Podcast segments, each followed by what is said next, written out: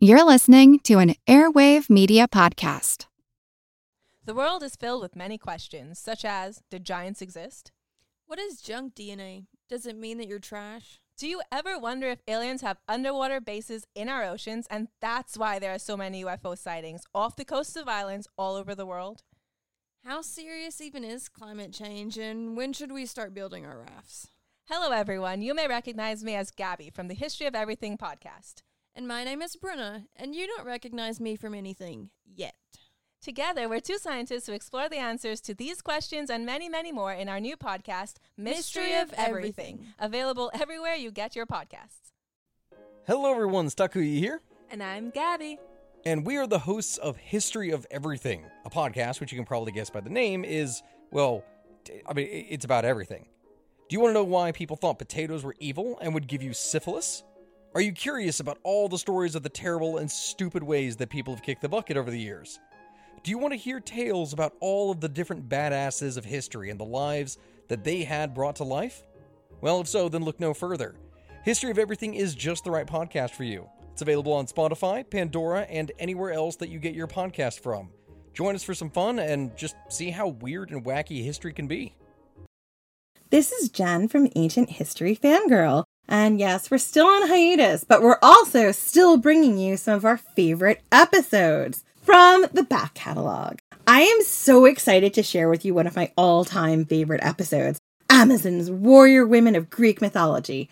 I love everything about this episode so very much. As I'm sure none of you are surprised about this, I love this episode because it's a mythology heavy episode where I get to nerd out over the epic warrior women in Greek myth. We tell you one of my all time favorite Greek myths in this episode the story of Atalanta, badass warrior woman, boar slayer, foot race champion, and PDA lioness. In some myths, Atalanta is the only female Argonaut, meaning she went on the quest for the Golden Fleece, and we all know that she probably had to save Jason's ass a few times because Jason really needed a lot of help accomplishing any of his tasks. I know Jason needed so much help. He needed so much hand holding. Atalanta is the big Greek heroine. She's the only one who goes on this big, epic, ancient world journey, this big quest. And for the most part, she's one of the few women warriors we encounter in this way who wasn't an Amazon from the Amazonian homeland of Themyscira. But we also delve so much deeper into the stories of the women who defied the Greek patriarchy. We tell you about Penthesilea, who fought on the side of Troy during the Trojan War, Hippolyta, who bested Heracles and maybe led him into her bed, Antiope, and that time Heracles and Theseus visited the Amazons. Shocker, Theseus was the worst, he behaved the worst, and pretty much started a war, because he's the worst. I mean, Heracles didn't behave terrifically either. He was a, also a giant chode bag. Anytime two guys go to the Amazonian homeland, they always behave poorly and it always starts a war, so maybe dudes, unless you're invited, no visits. Just take a seat. Just don't go there. They don't want to talk to you. Nobody needs you. Let them come to you. Right. Let the Amazons come to you. Good plan. One of the things I love about this episode is how we got to discuss the stories about these strong heroines and how respected and feared the Amazons were by the ancient Greeks, and why these stories were so important. Because they tell us that the ancient Greeks came across female warriors all the time in the cultures they encountered Scythians, Thracians, maybe even Gauls. And these female warriors were terrifying because they had agency, they had power, and they could take on the male establishment. In theory. I could go on and on, but I want to leave some surprises for you in the episode. So please, enjoy us discussing some badass women of Greek mythology. We'll be back from hiatus on September 2nd. Before then, if you want to keep getting new episodes from us and regular episodes ad-free, check out our Patreon at patreon.com slash ancient history fangirl. Membership starts at just $2 per month. I warned you that I would quench your thirst for blood, and so I shall.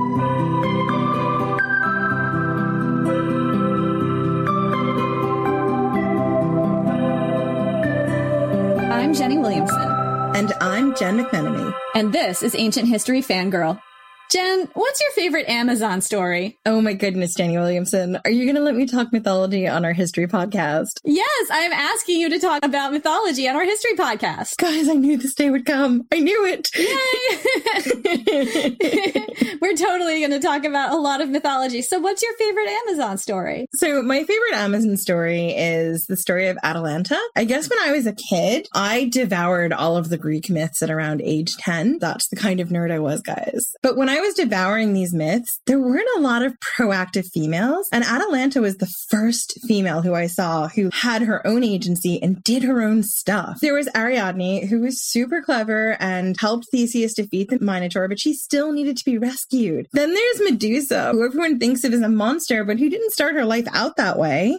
Yeah, she basically just get sexually assaulted and then things went downhill from there. Then there's Cassandra, who uh, doesn't want to get it on with a god and winds up being cursed to predict the future and have no one believe her. Yeah, Cassandra, who nobody listens to. There's all these women in the canon who are in these terrible positions, but Atalanta is a strong, fearless warrior. And that is so refreshing if you're just, you're a girl, you're like 10 years old, and you're just hungry for that kind of representation. Absolutely. I was totally like, a tomboy at 10. Like Atalanta was my idol. We're ordinarily a podcast about history, um, augmented by mythology when it fits, but we're also serious mythology fans. Jen in particular is a big time mythology nerd, um, which I love about you. You know a lot more about mythology than I do. I know. My husband will sometimes try and stump me and ask me something that I don't know the answer to. And then I will either be like incredibly frustrated or like, how did I miss this? Yeah, but let's be honest. Usually you know the answer. Yeah, I mean. So we're devoting the next three episodes to the epic story of the Amazons. And in this first installment, we'll be talking about some well-known Amazon stories from the Greek canon, which means this episode will be a lot more mythology focused than most of our other episodes. However, we're going to go into the historical context of these myths and take an in-depth look at how real women were treated in ancient Greece. So we're not neglecting the historical here. And the next two episodes in this series will be a lot more history focused. Yeah, just a heads up, by the way, there are many different versions of most of these myths that we're going to tell you. And in most cases, we had to pick one to go with, but we're well aware that these stories have been told in different ways at different times by different ancient writers. And we're going to start off with Jen's favorite Amazon, Atalanta. So when Atalanta was born, her father was deeply disappointed because she was a girl and he was hoping for a boy. He only wanted boys and so he left his newborn daughter on a mountain to die of exposure. Father of the year. Oh, yeah. But Atalanta didn't die. A mother bear found her and raised her as one of her cubs. Atalanta learned to fight,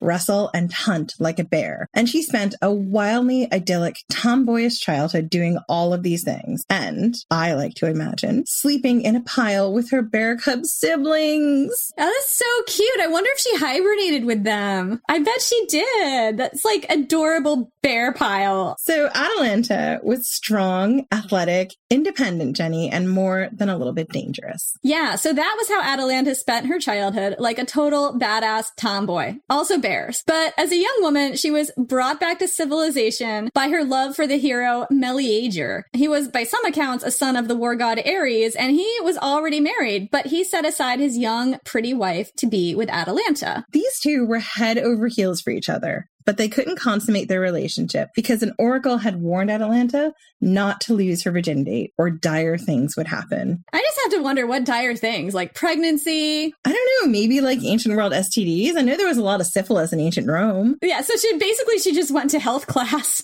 Pretty much. And health class said, look, there's a lot of Greek heroes going around. There's a lot of women they're getting with. Do not. There are a whole lot of Greek heroes running around with STDs. There are no magic dicks, only spotted dicks, and you know what that means. Right, a lot of spotted dicks. In disappointment, Meleager joined Jason and the Argonauts on the quest for the Golden Fleece. But Atalanta was not having this. She leapt onto the Argo just as it set sail, and throughout the journey, she distinguished herself heroically as the only female badass Argonaut. In the Apollonius of Rhodes version, Jason didn't let her on the boat because he thought her presence would cause conflict among the other crew members, but we are not listening to his version because it's lame. It is lame. Sit down, Apollonius of Rhodes. You do not get to tell this story.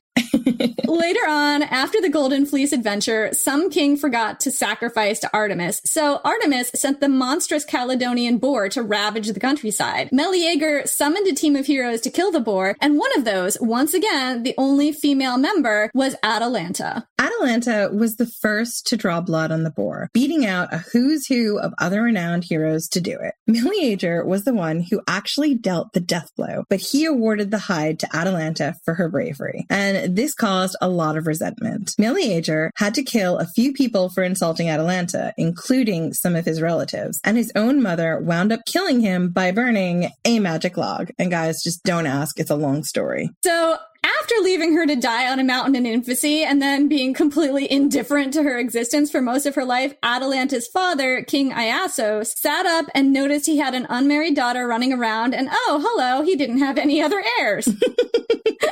Surprise! Surprise! This is what you get when you're father of the year. So he called her home and insisted that she get married. And Atalanta was really not into this, but for some reason had a hard time just giving her dad a hard no. Boundary problem, Atalanta. Yeah, you need to set them clear and you need to set them firm. Yeah, so she told her father that she would marry only the man who could beat her in a foot race. She agreed to be totally generous about this. She'd even give each man a head start. The only catch was that losers would be taken out back and shot. So she probably just put that in there so that nobody would really have the guts to try. So this was a pretty tall penalty for losing, but a lot of guys signed up anyway because, again, toxic masculinity. right. They thought that they could beat a girl anyway. I mean, of course. All of them died in the attempt until a young man named Hippomenes, realizing he could never beat Atalanta in an outright race, asked the goddess Aphrodite for a little special help. Aphrodite gave him three irresistible golden apples. These were the kind of apples, Jenny, that they're just, they're everything in the entire world you ever wanted. Yeah. So I feel like the golden apples, these show up in other parts of mythology too. And my imagination just kind of ran with this where it's like, okay, the golden apple has to be different things to different people, right? For me, it would be like, I don't know, a massive romance book deal and the love of my life and an amazing podcast, which I basically already have. And like everything everything I've ever wanted in the shape of an apple. And I feel like if somebody was in a foot race with me and they dropped that in front of me, I'd be like, oh my God, why am I running this race? I have to get this apple. All of those things sound amazing, Jenny. But let's be honest. For me, it probably just has to be a golden apple because I mean, it's a golden apple. It's shiny. I love shiny things. Yeah, you're just like, it just has to be a golden apple for me. I don't know. Maybe I'm a magpie and I just like take it back to my nest. Like, really, it could be gold foil. Pretty much. Yeah, so basically, for me, it's like ambition, everything you ever wanted. For Jen, it's like shiny. I mean, pretty much. Not that I'm not ambitious and don't want things, but shiny. what happens next? Aphrodite gave him these three irresistible golden apples, which might be everything you ever wanted in apple form, and they might just be shiny. Hippomenes used these golden apples to slow Atalanta down. Every time it looked like she was winning the race, he'd drop an apple and she was completely compelled to go after it. Ooh, shiny. Ooh, shiny, or ooh, everything I've ever wanted in an apple shape. Yes, please. Finally, Hippomenes won the foot race and he got to marry Atalanta. And even though he cheated to win, total cheater. Total cheater. But this was not an unhappy relationship. Hippomenes and Atalanta were actually one of those super annoying PDA couples. They were both in the prime of their lives and they spent their days running around the forest, hunting and adventuring and having vigorous athletic sex. Atalanta totally broke her mandate not to lose her virginity virginity. And, you know, things would have continued that way until one time these two broke into the temple of Cybele, an ancient Phrygian goddess strongly associated with the Amazons, and they had sex in her temple. Now, some of you might think that the Cybele would be cool with that since she was a fertility goddess and everything, but no, Cybele wasn't cool with it. She changed the couple into a pair of lions. So incidentally, I read somewhere that the ancient Greeks believed that lions couldn't have sex with each other. So this was supposed to be this really perverse punishment where Atalanta and Hippomenes didn't get to have sex with each other anymore. But the ancient Greeks were a little spotty on their biology, and in this case, they were wrong. So joke's on them. and I like to think of these two continuing to hunt and bang and be fabulous as a pair of beautiful lions. I mean, that's what I like to think. Right. So let's just assume that that's the end of the story and it's actually kind of a happy ending. As a Leo, what better ending could you have than to be a lion? Right. Lions are amazing. So this was a big story in ancient Greece, the story of Atalanta. Adrienne Mayor, who wrote the book Amazons, Lives and Legends of Warrior Women Across the Ancient World, which we rely on a lot in this and the upcoming episodes, tells us that Atalanta's racetrack was a well-known tourist destination well into the Roman Empire. And there was a temple in Tegea, Atalanta's birthplace, where a pair of monstrous tusks, said to be those of the Caledonian boar itself, were displayed. The writer Pausanias reports that the tusks were approximately half a fathom long, or about three feet. He claimed the boar's hide was also on display, quote, rotted by age and now altogether without bristles. And this was writing in the second century AD. So it, it was already pretty old by the time he got to it. And the interesting thing was that this temple was actually found in the 1880s. Archaeologists found gorgeous friezes and statues depicting Atalanta and the boar hunt, as well as an altar strewn with boar's tusks. Yeah, we gotta go to that temple. And see the boar's tusks, yeah. And the friezes and everything else. We have to go. And the rotted by age hide that is altogether without bristles. It's probably not there anymore. It's probably not there. Moving on. Moving on. Ohio, ready for some quick mental health facts? Let's go. Nearly 2 million Ohioans live with a mental health condition. In the U.S., more than 50% of people will be diagnosed with a mental illness in their lifetime. Depression is a leading cause of disability worldwide. So, why are some of us still stigmatizing people living with a mental health condition when we know all of this? Let's listen to the facts and beat the stigma. Ohio, challenge what you know about mental health at beatthestigma.org. I'm Helena Bonham Carter, and for BBC Radio 4, this is History's Secret Heroes, a new series of rarely heard tales from World War II. They had no idea that she was Britain's top female codebreaker. We'll hear of daring risk takers. What she was offering to do was to ski in over the high Carpathian mountains. Of course, it was dangerous, but uh, danger was his friend. Subscribe to History's Secret Heroes wherever you get your podcasts. So, Jenny, the next story we're going to talk about is the daughters of Ares. According to the Greek historian Diodorus, writing sometime between 60 and 30 BC, a great nation of fighting women rose up in the land of Scythia. He says that, quote, once organized, it was so distinguished for its manly prowess that it not only overran much of the neighboring territory, but even subdued a large part of Europe and Asia. Manly prowess, but this was a nation of fighting women, and these women accomplished many brave feats. Diodorus tells us that, quote, when Cyrus, the king of the Persians, the mightiest ruler of his day, made a campaign with a vast army into Scythia, the queen of the Scythians not only cut the army of the Persians into pieces, but she also captured Cyrus and crucified crucified him. At one point, a singular woman rose to prominence among the people near the Thermodon River, somewhere in modern day Turkey. In this society, it was customary for women to fight alongside the men, but this woman wanted to dominate both her neighbors and the men in her own tribe. So, this woman assembled an army of warrior women, shaped them into an elite fighting force, and established laws that codified rigid gender roles into society. The men were tasked with spinning wool and looking after the home, while the women rode off to war. In this society, mothers injured the legs and arms of boy children and seared off one breast on the girl children so it wouldn't get in the way of spear throwing and archery. Diodorus says that, quote, laws were established by her by virtue of which she led the women out into the contests of war, but upon the men she fastened humiliation and slavery. And as her fame and success grew, this supreme Amazon leader began calling herself the daughter of Ares. She founded a great nation on the banks of the Thermodon River. Its capital was a city named Themyscira.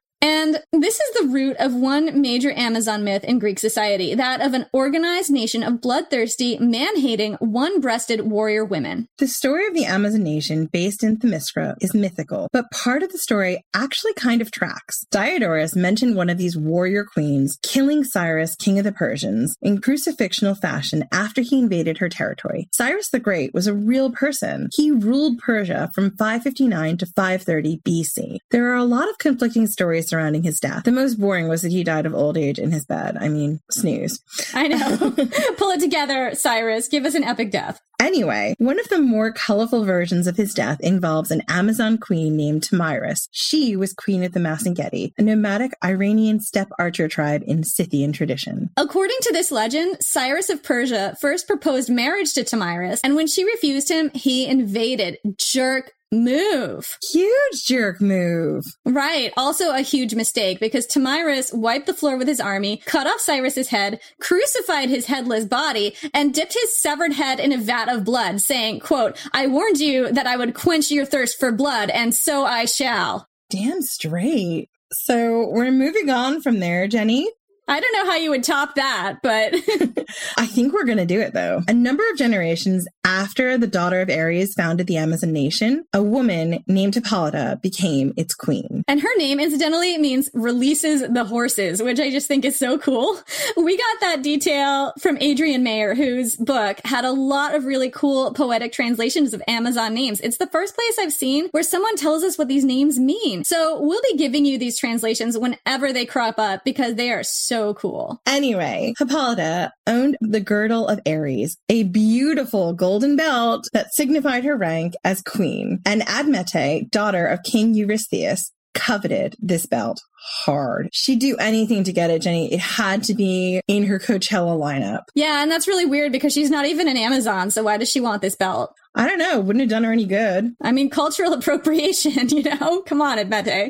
It's not cool. not okay. So King Eurystheus called in Heracles, who was uh, kind of his servant during the period of the 12 labors of Hercules. King Eurystheus had Heracles on call for a whole host of reasons that we're not going to get into here because it's not Heracles' story. But anyway, so Heracles, for some reason, had to go after this belt. this was actually the ninth labor of Heracles, and it was a pretty daunting one. The Amazons were a nation of unmatched warriors, and Hippolyta was both their queen and the top fighting champion. Heracles was anticipating an epic battle. So when Heracles arrived in Hippolyta's realm, however, he was warmly welcomed. Hippolyta invited Heracles into her tent, gave him wine and refreshment, and the two of them sized each other up, if you know what I mean. Hippolyta, Hippolyta recognized Heracles as a fellow champion, noticed his great pecs. Mm-hmm. He had to have had great pecs. He's Heracles. He's basically known for being built. Is that not the myth? Absolutely. There's a movie wherein Dwayne the Rock Johnson plays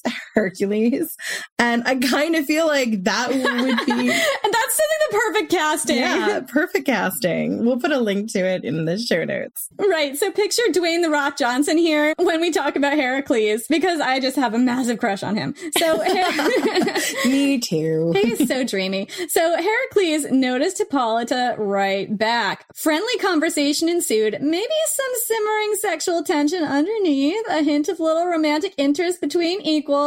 And in the midst of this, Hippolyta offered to just give Heracles her belt. Yeah, I just, I kind of feel like I don't know if I buy that, Jenny. Why would she do that? I mean, if that's what the story is. I don't know if I buy it either, but I, what do you think is up with that? Maybe it's just about like how much cooler Amazons were than regular people that they'd just be like, hey, all right, you need to borrow my belt, just bring it back, you know, shine it. Maybe it's like a one of a kind belt, but Hippolyta is the reigning champion and she could just go and win another one. I guess, but it's some God made belt. Like, I don't know. That always struck me as weird. I guess, like, you're supposed to believe maybe that she's more enlightened or she was just lending it to Heracles, who'd bring it back to her at some point in time. Maybe she was mesmerized by his pecs. Well, I mean, if it's Dwayne The Rock Johnson, how could you not be? I'd give Dwayne The Rock Johnson my belt. if he wanted my belt, I'd just give it to him. Let's be real. it's like, sure. Are there any other accessories you would like to borrow, Dwayne the Rock Johnson? I also have some purses.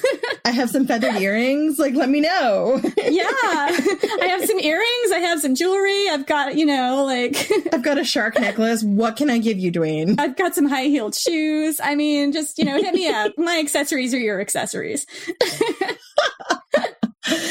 okay so so this this gifting of the belt was not entertaining enough for the warring gods. The goddess hera who was heracles's arch enemy she wanted to see a fight. She disguised herself as one of hippolyta's amazons and shouted that heracles was trying to kidnap their queen. Hippolyta's own amazon warriors flooded into her camp trying to protect her. Heracles thinking the amazons had betrayed him turned on a dime going from sexual tension heracles to homicidal heracles Ugh.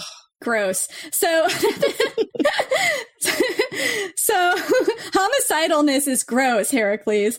I know. Just stay in your sexual tension phase. All we ask is that you try not to solve problems with violence. Although it's Heracles, so that might be too much to ask. All we ask is that when you're trying to solve problems, you put down your sword or club. He had a club. So he just basically whacked things really hard. An epic battle ensued in which Heracles single-handedly mortally wounded or killed a dozen Amazons. Diodorus gives us an action-packed account of the hand-to-hand combat with the names and some of the background of each Amazon. And Adrienne Mayor joins in with translations of Amazon names, which I just have to include here where I saw them because each one just adds such a great dimension of character to these Amazons. So strap in, you guys. Here is how this battle went. Quote, now the general mass of the Amazons were arrayed against the main body of the followers of Heracles, but the most honored of the women were drawn up opposite Heracles himself and put up a stubborn battle. The first, for instance, to join battle with him was Aella, which means whirlwind, who had been given this name because of her swiftness, but she found her opponent more agile than herself. The second, Philippus, which means loves horses, encountering a mortal blow at the very first conflict, was slain. Then he joined battle with Prothoe, first in might, who they said had been victorious seven times over the opponents whom she had challenged in battle. When she fell, the fourth whom he overcame was known as Eriboea. She had boasted that because of the manly bravery which she displayed in contests of war, she had no need of anyone to help her, but she found her claim was false when she encountered her better. And here I just have to eye roll. So self-aggrandizing, Heracles. Ah. So much side eye. I know.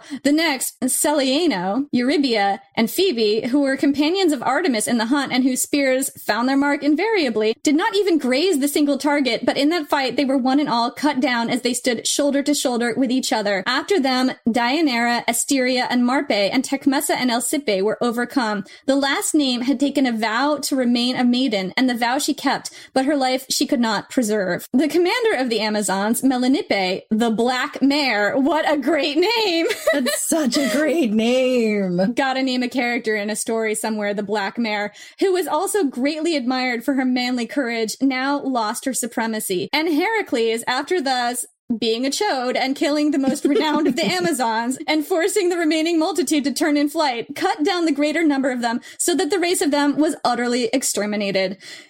End quote. And what you may notice here, and maybe even be a little bit uncomfortable with, is how many women are dying at Heracles' hands. It's not a good look for him. This is the kind of thing the gods punished you for last time, Heracles. Get your shit together. But these are, he believes, his deadly enemies and worthy foes for any man. And this is the thing where it's like, on the one hand, violence against women is bad. I believe that. But on the other hand, what's refreshing about the Amazon stories is that you're not seeing anyone going, oh, well, I can't fight you or I'm going to go easy on you because you are a woman. Yeah, it's one of the amazing times in mythology that you see them as being equal opponents, and they're not equal because the gods have gifted them something. They're equal because they've trained hard and they are good enough warriors. Right. They're just badass. Absolutely. Meanwhile, on the beach, Hippolyta's sister, Antiope, which means opposing gaze. What a cool name. I know. Was locked in hand to hand combat with Theseus, the mythical founding hero king of Athens, who'd tagged along with Heracles on this journey. He's the grossest, you guys, for various reasons. Go home, Theseus. Nobody wants you on the boat.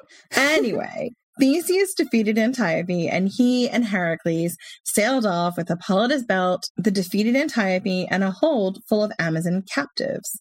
Even though Diodorus tells us they were exterminated, there's a big plot hole in these myths, so don't look too closely. This story is an ancient one. It may be featured in the oldest Amazon artwork ever found, a small terracotta shield that dates from around 700 BC, depicting five people, two pairs of male and female warriors fighting, and one male warrior lying on the ground. Historians aren't 100% sure it's Hippolyta and Heracles, but the shield was found in Tiryns, Heracles' mythic home and the kingdom of the legendary King Eurystheus. So that's a clue. Yeah, we got that detail from Adrienne Mayor, who is awesome. Yeah, we love Adrienne Mayor. Like, oh, she's just, she's incredible. If she listens to our podcast, we'd love to interview you one day. Could we? It's like John Kistler in The War Elephant. She's basically the Amazon goddess. She's totally the Amazon goddess and also the Mithridates goddess, but we haven't got him yet. Yeah, we'll get to him, I hope. Mm-hmm. Um, so the next one is my favorite story, and that is the Sarmatian romance, because I'm a romance novelist and I love love stories. So at the end of the Heracles and Hippolyta story, Heracles and his friends sail off with a bunch of Amazon war prisoners tied up in the hold of their ships. Oh, I can't. We, we do not approve of mass kidnappings of women. Also, I thought they were exterminated, but apparently now they're all tied up in the hold. I don't know. So, Jenny, what happened to them? According to Herodotus, somewhere out at sea, the Amazons, being badasses, escaped their imprisonment, killed the Greek crews, and took command of those ships. Sounds badass, right? Right. Yeah, but the Amazons were nomadic horse archers, not sailors. And they just killed everyone on the boat who knew how to sail. Oops. Oops. so they drifted around the Sea of Azov, which is the shallowest sea in the world, but still deep enough to drown in, until they ran aground on its north shore in Moesia, the land of the free Scythians. The Amazons hopped off the boat and immediately traveled inland. They'd had enough of the sea, and I can't blame them. They were done with the sea, yeah. No more sea. They came across a herd of horses, and this was more the kind of ride that the Amazons had in mind. They stole the horses and galloped off to raid and pillage because they were badass land pirates. The Scythians, already living in the area, were baffled by these new raiders who'd suddenly burst onto their plains, galloping around and stealing their stuff and generally being land pirates. I mean, land pirate's gonna land pirate. sorry, not sorry. they didn't recognize the newcomer's speech or style of dress and had no idea where they'd come from. At first, everyone assumed they were young, violent boys, you know, no beards and all. But after a few battles, the Scythians got a look at some of the dead and discovered, to their astonishment, that these fierce warriors were women.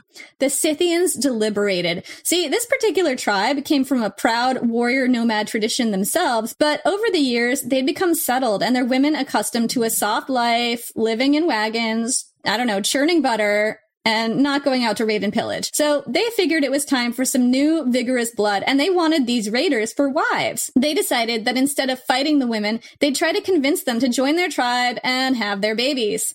You know, on the spectrum of careers, either churn butter or become a land pirate, I would totally rather be a land pirate. I know. I mean, what kind of choice is this? Like, yeah, geez, I really want to have your babies and live in your tents and never leave.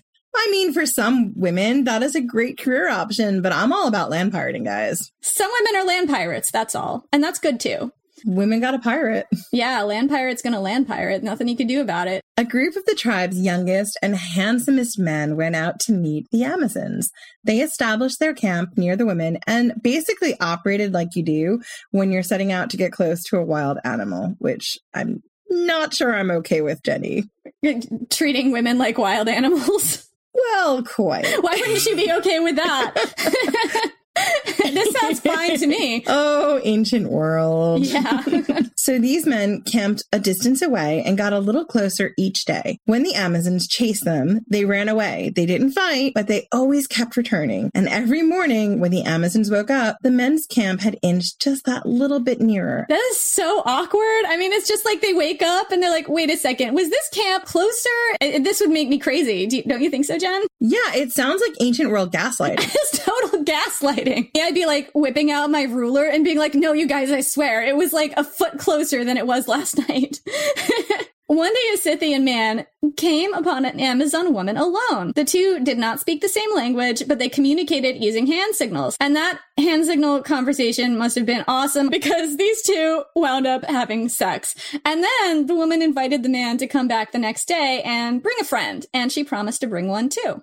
The next day, the Scythian warrior came back with a friend and met his Amazon paramour and her friend, and the two groups paired off quickly after that. And soon the men and women had combined camps and were living as equals, hunting and raiding and land pirating together. So eventually, the women learned the men's language. The men, astonishingly, were never able to learn theirs. I just think that there's something to be said about the emotional labor expectation here. The women learned the men's language, but the men didn't bother to learn the women's language. Yeah, it really deeply upsets me. Make an effort, guys. Like these badass woman warrior land pirates are overlooking the whole gaslighting thing and letting you join their camp. You should be so thankful that you're bending over backwards to learn their language, like just as a baseline. They really didn't show up very well, did they? Yeah. So anyway, so eventually the men made a suggestion. How about you come back to our village and live in our wagons and have our babies? And this is the point where I get super ragey because the typical story is that the wild woman is tamed, leashed to home and hearth, and finds joy in raising children and providing for a family where she once used to raid and ride at will. I feel like that's the trope. Have you, like, do you, am I in, insane? Am I gaslighting myself, Jen? Like, that's a trope I hear a lot, right?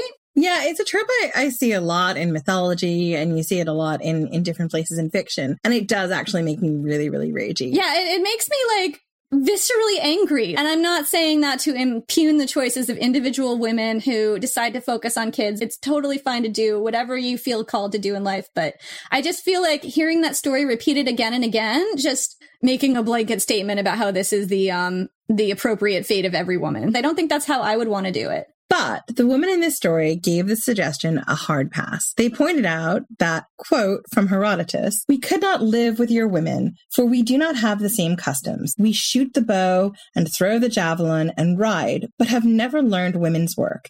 And your women do none of the things which we speak, but stay in their wagons and do women's work and do not go out hunting or anywhere else. They said, if you want us to be your wives, you have to live as we do hunting, raiding, and pillaging, free on the steppe like we are. And you know what? The men went for it. Yeah, I can see why this is your favorite romance story. That's exactly why I love this story because the women didn't have to make themselves lesser to be with these men. Like they didn't have to be tamed in order to have love. I think that's what I love about this story. There's so much in this trope about the woman has to be tamed and she has to be an adjunct of the man to really be in love. And I just hate that narrative.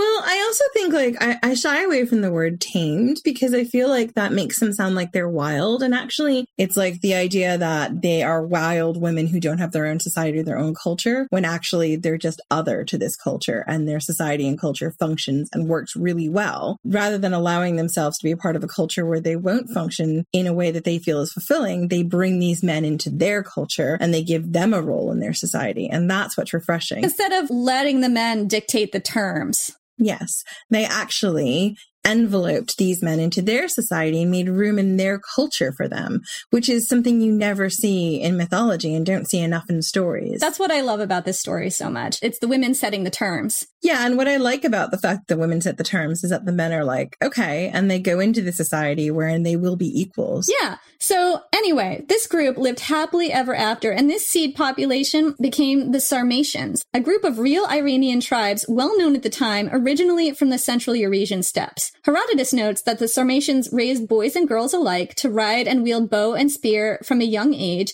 and both genders wore the same clothes. He also says that the girls weren't allowed to marry until they'd killed their first man, and some never married because they never killed. So, this version of the story is from Herodotus, and it's about 2,500 years old. And we've spoken before about how you have to take the ancient sources with, you know, a giant salt lick or the Dead Sea. right, maybe the Dead Sea. Take them with the Dead Sea worth of salt.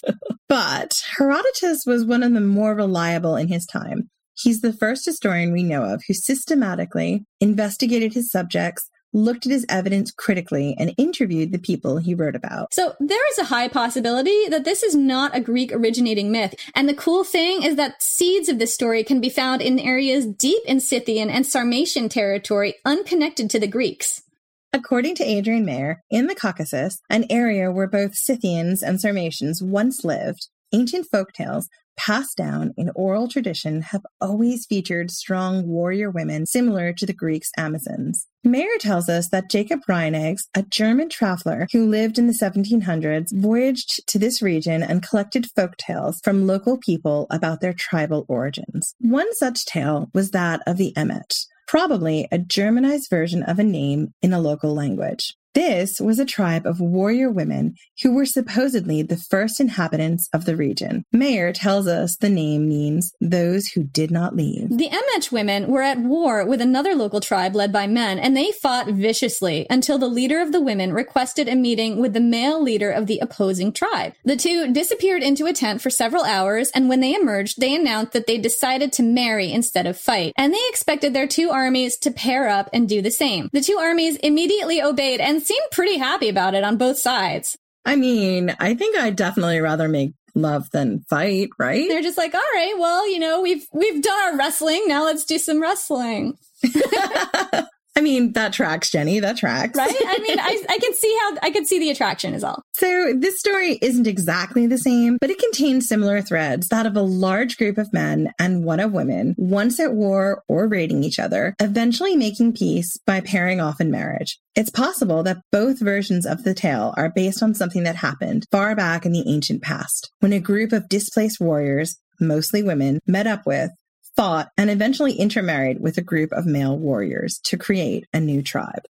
The next story that we're going to talk about is Antiope and the battle for Athens. So, the Amazons in the hold found both freedom and love. But what happened to Antiope, Hippolyta's sister? Remember her? She was the one fighting on the beach with Theseus, who is probably the grossest of the Greek heroes. Could we not call him a hero? I'm calling him a hero because I guess he's technically a hero, but he's not particularly heroic. He does a lot of kidnapping women and sexual assault and stuff. Her fate was the opposite. She got neither freedom nor love. In the end of the Hippolyta story, her sister Antiope gets kidnapped by Theseus, Heracles' buddy, where it's just like, Heracles, could you please not invite this guy to the party? He makes me super uncomfortable. Ugh.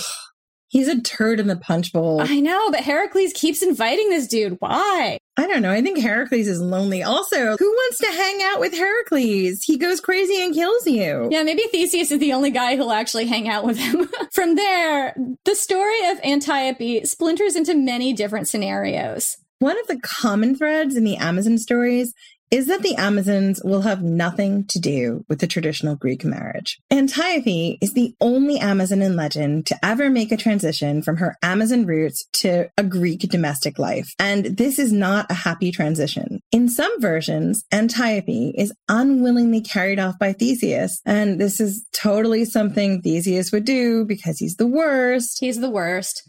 Adrienne Mayor describes him as, quote, a serial sexual predator. And Plutarch, in his Lives of Theseus, claims that Theseus raped Helen of Troy when he was 50 and she was, quote, not yet marriageable age. And guys, that must have been really young because the ancient Greeks married off their girls as young as seven and just, oh. So I've seen in different accounts that Helen of Troy was 10. I mean, not that that's any better, but when I was reading Plutarch, what I was seeing was just not a specific age so much as not yet marriageable age. And I was just like, okay, how young does this poor kid have to be before the ancient Greeks don't think she's of marriageable age because they married them off really, really young. They did. It, oh. Horrible story. Theseus is the worst. In other versions, Antiope fell in love with Theseus for some reason. Eye roll. Betrayed her Amazon sisters and followed him back to Athens willingly. Either way, she stayed with Theseus and had a son with him whose name was Hippolytus. But the Amazons who survived Heracles' attack were furious over the abduction of one of their own, and they were also still pretty mad about the belt. So this is a version of the story where they were not exterminated and they were not all put in the hold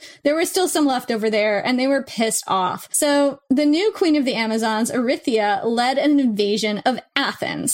This war raged for months, with fighting in the streets of Athens and in the uneven, hilly terrain around the city. This terrain would have been very difficult for the Greeks, who were used to fighting on flat ground. Ancient artists made a point of depicting the hilly, rocky terrain the Greeks had to fight on. Ancient writers and artists depict scenes of chaos, streets and hillsides littered with corpses, arrows flying everywhere, and Greek soldiers locked in life and death combat with warrior women. The Greeks did eventually gain the upper hand. Big surprise, because it's the Greeks telling this story. I roll. and Antiope put aside her spindle and took up arms again. In most depictions, she fights on Theseus' side. In a few, she fights against him. In some accounts, she dies in the battle. In others, she negotiates a truce and winds up back with Theseus. And did this actually happen? The ancient Greeks believed it did. They thought this was history. The ancient sources include accounts of the battle that are rife with city landmarks that Athenians would have recognized. The Lyceum, the Palladium, the Acropolis, the Hill of the Nymphs. And writers like Diodorus and Plutarch seriously debated the route the Amazons must have taken on their way to Athens. Plutarch, in his Life of Theseus, says, quote, The fact that the Amazons encamped almost in the heart of the city is attested by the names of the localities there and by the graves of those who fell in battle. He points to actual graves. Quote, The graves of those who fell are on either side of the street which leads to the gate by the chapel of Chalcodon. Interestingly, there are graves along that road. According to Adrienne Mayor, these burials date from around 1050 to 900 BC, extremely ancient even by ancient Greek standards. It's possible that the Greeks forgot the true stories of these graves and built up a legend around them that these were the graves of the fallen Athenians killed by the Amazons. This wasn't unusual. The ancient Greeks sometimes did invent mythical origins for the ancient Mycenaean graves when they came upon them. But despite this evidence, quote unquote, the Battle of Athens was mythical. The earliest account of it comes from a play by Aeschylus in 458 BC. Scythian horse archers, whom Amazons were strongly associated with and who the Amazons allied themselves with in this story, did overrun parts of Thrace, Anatolia, and other areas that touched on the Greek sphere. Despite this, however, there's no real archaeological evidence of an attack by a Scythian horse archer society on Athens itself. What happened to Antiope after the Battle of Athens? Some accounts of Antiope's life say she died in battle, and other accounts she threw herself in front of a spear meant for her husband. Just let him get speared, Antiope. Antiope, you are doing the world a service if he gets speared.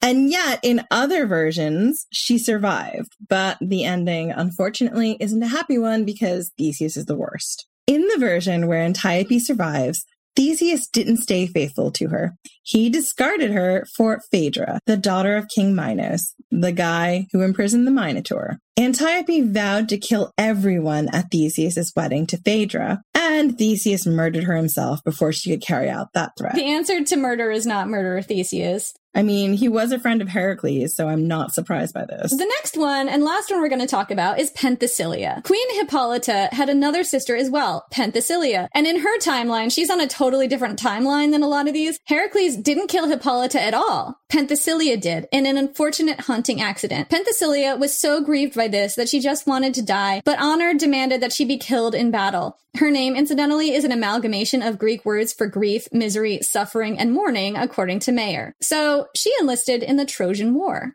And that's kind of why she has to be on a different timeline because the Trojan War is so far after these events. Right. Penthesilea fought on the Trojan side, defending the city against the Greeks. She showed up just after Hector's ignoble death at the hands of Achilles, with 12 of her Amazon sisters in tow, all fearless and renowned in battle. Quote, hot for war and battle grim, far famous each, yet handmaidens unto her. And that's from Quintus Smyrnaeus, The Fall of Troy. King Priam welcomed her with a lavish feast and showered her with gifts, and she made an incredible impression on the dispirited soldiers of Troy. Poor Trojans. Mm, they were having a rough, rough time. Well, they were really disheartened because Hector, breaker of horses, had just kicked it. I know. He'd gone tits up, and that was bad. He'd gone tits up in a very epic fashion. Right. The tits were up. so, this is another quote from Quintus. To right, to left, from all sides, hurrying thronged the Trojans. Hurrying thronged. Why does he have to say it like that? God. He just says it that way. Just go with it. Fine. Yeah, we've got given level. Greatly marveling when they saw the tireless war god's child, the mailed maid, like to the blessed gods, for in her face glowed beauty glorious and terrible. Her smile was ravishing. Beneath her brows, her love enkindling eyes shone like to stars, and with the crimson rose of shamefastness, bright were her cheeks, and mantled over them unearthly grace with battle prowess clad. That is some serious Gibbon level purple waxing. That was actually hard to read. yeah, but I, I put it in there because I wanted you guys to see what an incredible impression Penthesilea made on the downtrodden troops of Troy. Here she is. She's really good looking. She's really warlike and powerful, and everyone is just completely enamored with her and her entourage. So Penthesilea showed up and just knocked everyone off their feet, and she vowed to kill Achilles. And the next day, she set off into battle. Quintus spends a lot of time describing her armor, and we're not gonna read it here because you've already seen what reading Quintus is like, but we're just gonna reassure you that he lavishly describes her battle axe, javelins, a double-edged halberd, and a shield, among other weapons and armor. And I think that's actually pretty cool because a lot of the time, male heroes get this kind of, you know, lengthy adoring description of the armor. And this time a woman hero gets it, which I like. That does happen a lot in, in, the Odyssey. It's very much in that style. Like they name all the ships and they tell you where the history of all the armor. It's just like a long list of everyone's fighting good. Right. But it's usually the dudes fighting objects, you know? So it's, it's nice that a woman gets that sort of ritualized description. So anyway, she also rode a horse given to her by the wife of the North Wind herself, which is another cool detail. Super cool detail. So Penthesilea entered the fray along with her posse and hacked her way through the Greek lines as her fierce Amazon companions were picked off like flies around her. Her bravery was so incandescent that another woman watching from the wall, Tisiphone, was suddenly galvanized with the desire to fight as well. You go, girl! Yeah. The thing is, Tisiphone had no military training. But seeing Penthesilea fight, she said, Friends, let a heart of valor in our breasts awake. Let us be like our lords who fight with foes for fatherland, for babes, for us, and never pause for breath in that stern strife. For we, we women, be not creatures cast in diverse mold from men. To us is given such energy of life as stirs in them. Eyes have we like to theirs, and limbs, one common light we look on, and one common air we breathe. With like food are we nourished.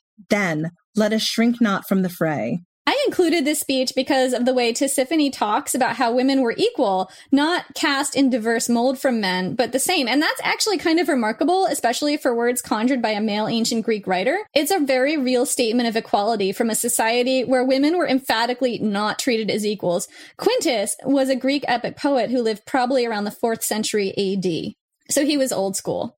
Yeah, he was definitely old school. Anyway, at this speech, Tisiphone and a group of other women seize up anything that could be used as a weapon and would have run straight out into the battle if one older woman hadn't stood up and pointed out that Tisiphone and her friends actually had no military training like the awesome Penthesilea did. And maybe they should actually sit this one out, and that's kind of what happens. Which is a little bit disappointing. It is a bit disappointing, but it does make you think later on about how much that knowledge would have served them in siege warfare, like we talk about in some of our earlier episodes. Yeah, like in the Carthaginian siege, where it was basically all hands on deck. And I bet this was a situation in the ancient world a lot where everybody had to fight when there was a siege situation and the enemy was breaching the gates. So it was actually to a society's advantage to have all women trained in war. But a lot of people didn't do that because toxic masculinity. Well, codified gender roles. Yeah. So, meantime, Penthesilea went on wreaking havoc on the battlefield. Achilles had been hanging out in his tent, mourning the death of his friend, possibly his lover, Patroclus, but all the din Penthesilea had been raising finally got his attention and Achilles came out of his tent and faced Penthesilea. They taunted each other. Penthesilea daring him to face her, Achilles screaming back typical sexist invectives about how women should never dare to threaten him when even Hector couldn't stand against him. Penthesilea hurled her javelin, but it shattered against his armor. Then Achilles threw his and impaled Penthesilea through her chest. He threw another javelin, one minute later that actually pins her to her horse. Which just, you know, the horses don't fare well. It makes me sad. It makes me sad too, but like totally overkill. Like if it's gone through her chest, do we really need a second one to pin her to her poor horse? Right. Do we have to kill the horse? I just, you know, Achilles, you're a chode. After Patroclus, it's all downhill for Achilles. Right. He just loses that humanizing element. He does. Anyway, just as Penthesilea dies, Achilles removes her helmet and falls instantly in love with her. He is suddenly overcome with grief at what he's done. And again, this is a quote from the very purple Quintus. Achilles' very heart was wrung with love's remorse to have slain a thing so sweet, who might have borne her home his queenly bride to chariot glorious Pythia, for she was flawless, a very daughter of the gods, divinely tall and most divinely fair. Too little, too late, dude. Jeez. And there's no discussion about whether she would actually want to go back to Pythia with Achilles. Like maybe she wouldn't want to do that, but nobody mentions that. No, no, clearly she would have fallen in love with him because, you know, he's not problematic at all. Right. Or maybe just what she wants isn't isn't even a thing that we should bother discussing. Um, because because toxic masculinity, it's coming up a lot. It really is. So, this is often presented as a tragic romantic scene. Achilles, overcome with remorse, gently cradling Penthesilea as she breathes her last. Although, according to some accounts, it's not really that romantic at all. In Robert Graves' version, he actually rapes her corpse. And I'm just gonna read this Oh no. This is like, I should probably give this, you know, a trigger warning. This is going to be terrible, but I'm still going to give you this version of it because it's, it's already there in the subtext. So I might as well just do it. Quote, Penthesilea, dead of profuse wounds, was despoiled of her arms by Prince Achilles, who, for love of that fierce white naked corpse, necrophilia on her committed in the public view. Ew! Some gasped, some groaned, some bawled their indignation. Achilles, nothing cared, distraught by grief, because this is totally a thing that you do when you're grieving, it's normal, but suddenly caught Thersites' obscene snigger and with one vengeful buffet to the jaw dashed out his life. This was a fury few might understand, yet Penthesilea, hailed by Prince Achilles on the Elysian plain, this is the worst, paused to thank him for avenging her insulted womanhood with sacrifice. Ew! It's so ridiculous. She's gonna stop on her way to her eternal slumber to thank Achilles for, you know, murdering a guy who laughed while he was raping her, because that's the worst thing that's happened to her today. Right. The most upsetting thing that's happened to me today is that this guy laughed at you while you were having sex with my dead body. I mean, that's something I'm going to stop on my eternal passage to the next plane to thank you for. Thank you for making sure that my rape was less of a joke. No. So you might have some idea, and I used to, that the ancient world was fundamentally more brutal than the modern, and that things have become steadily more enlightened as time has progressed. In this case, not true. The ancient sources actually don't take this story all the way to necrophilia. The first mention of that comes from a version of the story that dates from the 12th century AD, which is probably what Graves was drawing from. Yeah, and actually, the ancient sources seem to repudiate that instinct towards the worst version of the story. Originally, this guy, Thersites, was the character who brings it up in the first place, laughing at Achilles for lusting after a corpse as Achilles cradles Penthesilea's dying body tenderly, because that's kind of weird, Achilles. Yeah. In those versions, Achilles kills Thersites with a single blow for even mentioning necrophilia, and he probably also punched Robert Graves, and I don't blame him. No, I can't blame him either. Right. So anyway, getting away from the horrible Achilles necrophilia thing and just talking about the Amazon myths overall, what does it all mean? And if you spend any time in a museum or delve into ancient Greek art and writings, you'll start seeing Amazons everywhere. I did. I started seeing Amazons everywhere. They're on vases, they're on friezes and shields and sarcophagi and votive offerings and cosmetic jars and blah, blah, blah, ancient plays and epics. They're everywhere. It starts to look like the ancient Greeks had a serious obsession with strong warrior women. And that is weird. To understand exactly how weird that is, we have to take a look at the lives and status of actual women in Greek society. It's important to note that Greek society in ancient times was not a monolith. Ancient Greece was made up of lots of city states, and each one had different rules. Some were more permissive toward women than others. For example, in Sparta, women were allowed to own property and drink wine, but the role of women in classical Athens is the most well documented, so that's mainly what we'll be talking about here. In general,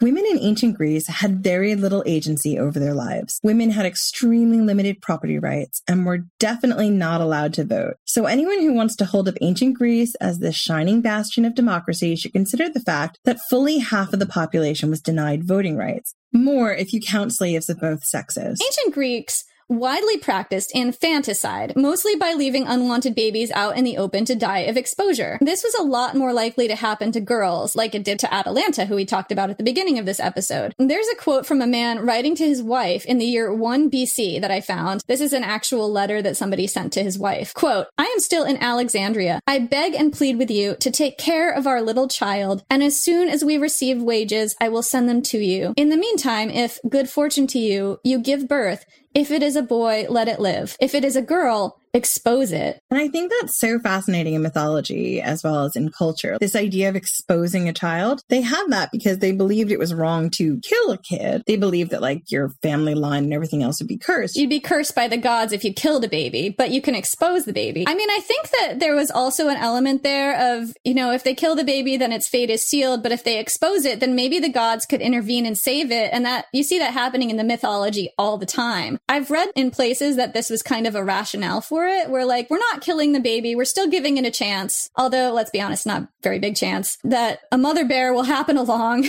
Or the Night King. You never know. Or the Night King or some wolves. A typical girl in ancient Greece, if she was allowed to live, wasn't usually formally educated. Instead, she got training from her mother in how to run a household. Technically, the marriageable age of girls was 14, but girls were sometimes married off as young as seven, usually to much older men. The average age of marriage for men was 30. Kind of like in modern times, right? Exactly. I feel like it's about there. I feel like the last I look, it was 29 for guys. Right. So it would be like guys that you know just getting married at the usual time they're getting married, but to 14 year olds. Yikes. yeah. Ugh.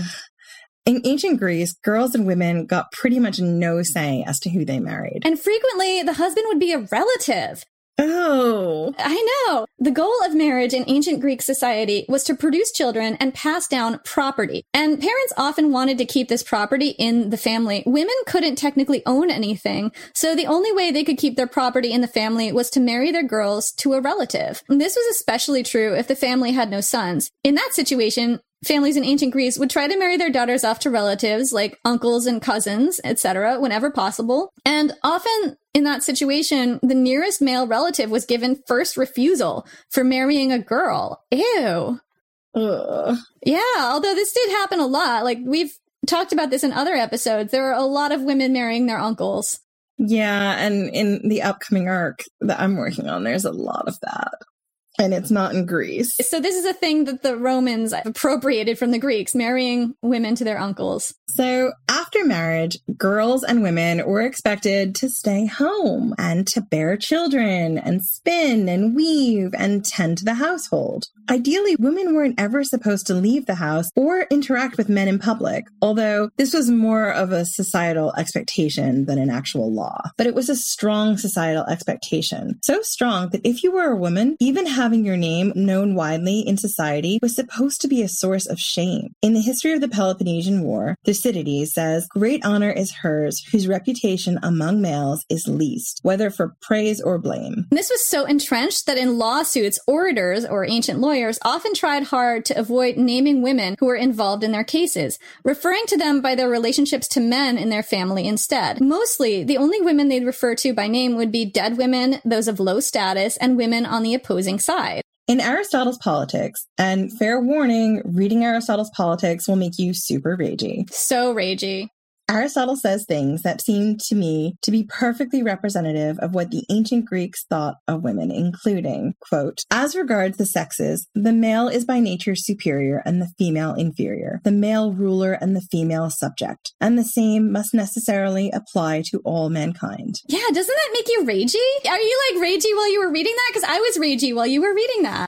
I I was very ragey. Like, no, no, Aristotle, sit down. yeah, no, Aristotle, sit down that's enough out of you. So the ideal the ideal woman in ancient greece was a shut-in someone who never left the home concerned only with hearth and family and too modest and ashamed to be in the same room with a man she isn't related to. Also silent whenever possible. Aristotle also says quote silence is a woman's glory. I mean honestly i think silence is aristotle's glory Oh, he'd hate this podcast. He would. He would hate it because we're two women talking. yeah, pretty much. I just think that everything that I say is a protest against Aristotle because I'm talking. so I have a question about all this. Why did these same men who think that women should be silent and in the home and never leave the house, why did they have an obsession with Amazons? John Man, in his book Amazons, the Real Warrior Women of the Ancient World, says, quote, The Amazons symbolize the ultimate threat to the Greek masculine ideals. And one thing you'll notice if you look at enough Amazon art and storytelling is that it involves a lot of dead and dying women getting speared, stabbed, and beaten by manly, manly Greek heroes. So manly so manly. In one depiction of Heracles and Hippolyta, he's shown pulling her hair and stomping on her foot. This is not heroic, Heracles. No, you never pull hair. Also, how badass is it that Hippolyta had long hair? She must have been like, I'm not worried about my hair in battle because no one's going to touch it. Right, except Heracles because he's a giant douche canoe. I know. You shouldn't have given him your belt. He does not deserve the belt. pulling hair, stomping on feet. That is not someone who deserves the prize belt of Ares. Or any of the other accessories, to be honest. Like, not the belt, not the matching shoes, not the bag, none of it. Not the wolf's tooth necklace, not the lion skin or the Caledonian boar throw, none of it. None of it. You don't get any of it, Hercules. Sit down. Sit down, go home, eventually get poisoned by your wife, who you were cheating on anyway. Jerk. When Amazons appear in ancient Greek mythology, it's frequently so that they can be killed in a violent fashion by the hero in question. The warrior prowess of Amazons in these stories seems to exist mainly to prove the toughness of the Greek warriors they face. The stronger the Amazon, the more amazing the Greek hero must be for defeating her.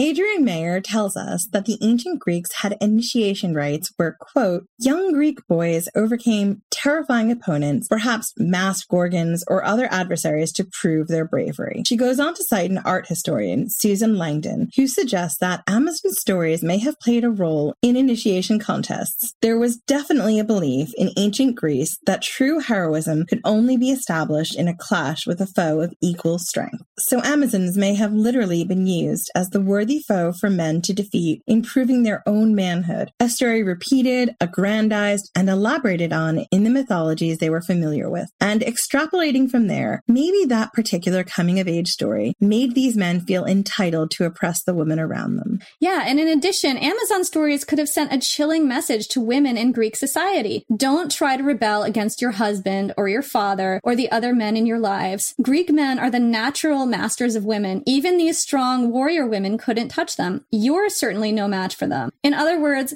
Amazon stories as a tool of oppression against ancient Greek women. But Adrienne Mayor, who I consider the premier Amazon scholar of our age and also an Amazon goddess, I was going to say, definitely an Amazon goddess. Right. Would tell us that the picture is actually a lot more complicated than that. And in her book, she makes a really interesting point. Quote, in the Greek myths, Amazons always die young and beautiful. A short, splendid life and violent death in battle was the perfect heroic ideal in myth. Indeed, this destiny was what every great Greek hero craved for himself. The beautiful death was supposed to guarantee eternal fame and glory. One cannot help but notice that in the Greek myths and in semi-historical accounts, nearly every Amazon we know by name displays exemplary heroic attributes and receives honor by dying heroically in battle. And she contrasts this with the fate of various Greek heroes, which I've just got to read to you. Quote, these non-Greek women actually surpass the Greek mythic heroes in the manner of their deaths. Despite their vaunted courage and might, not one great Greek hero manages to achieve a glorious death on the battlefield. Perseus, the slayer of Medusa, dies of old age. Bellerophon, thrown by his flying horse Pegasus into a thorn bush, ends up a blind, lame hermit. Theseus,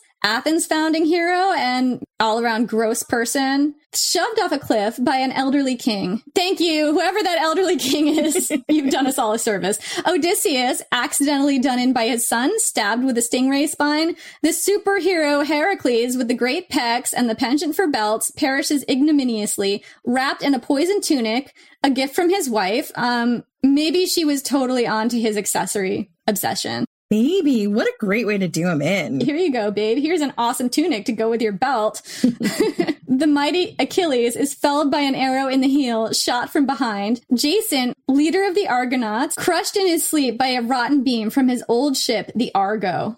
So, viewed this way, the way the Amazons died, heroically, with courage, never running from battle, would have been recognized as a sign of honor and strength by the people in ancient Greece, something to be emulated and not a sign of weakness and defeat. One thing that continually crops up in Amazon stories and art is that they're almost always depicted as the equals of the heroes. They may be killed by a lot of Greek heroes, but the heroes certainly never patronize them by going easy on them or make gentlemanly claims that they could never fight a woman. They go all out because they respect the Amazons as worthy foes. And it's true that as much as Amazon art shows women losing, it also shows them winning. Greek friezes, frescoes, murals, vases, and other art is littered with Greek as well as Amazon dead. It's mostly in fights against famous heroes that the Amazons always lose. So the Amazon myth was complex, possibly a tool of oppression, but there's also a weird kind of respect there, and Amazon myths may even reveal a seam of ambivalence among ancient Greek men about their own oppressive society. You can see that ambivalence in Quintus's account of Tisiphone, inspired by Penthesilea to fight in the Trojan War herself. Quote, For we, we women, be not creatures cast in diverse mold from men. Eyes have we like to theirs, and limbs. One common light we look on, and one common air we breathe. With like food are we nourished nourished. And you can almost hear Shylock's speech from a merchant of Venice in that. You can also see a certain weird ambivalence about oppressing women in this quote we already read to you from Herodotus' account of the daughter of Ares, where he says that she established laws, quote, by virtue of which she led the women out into contest of war, but upon the men she fastened humiliation and slavery. I find it interesting that Herodotus could clearly recognize the common fate of ancient Greek women as humiliation and slavery when it was men who were consigned to it. Yeah, look in the mirror, Herodotus.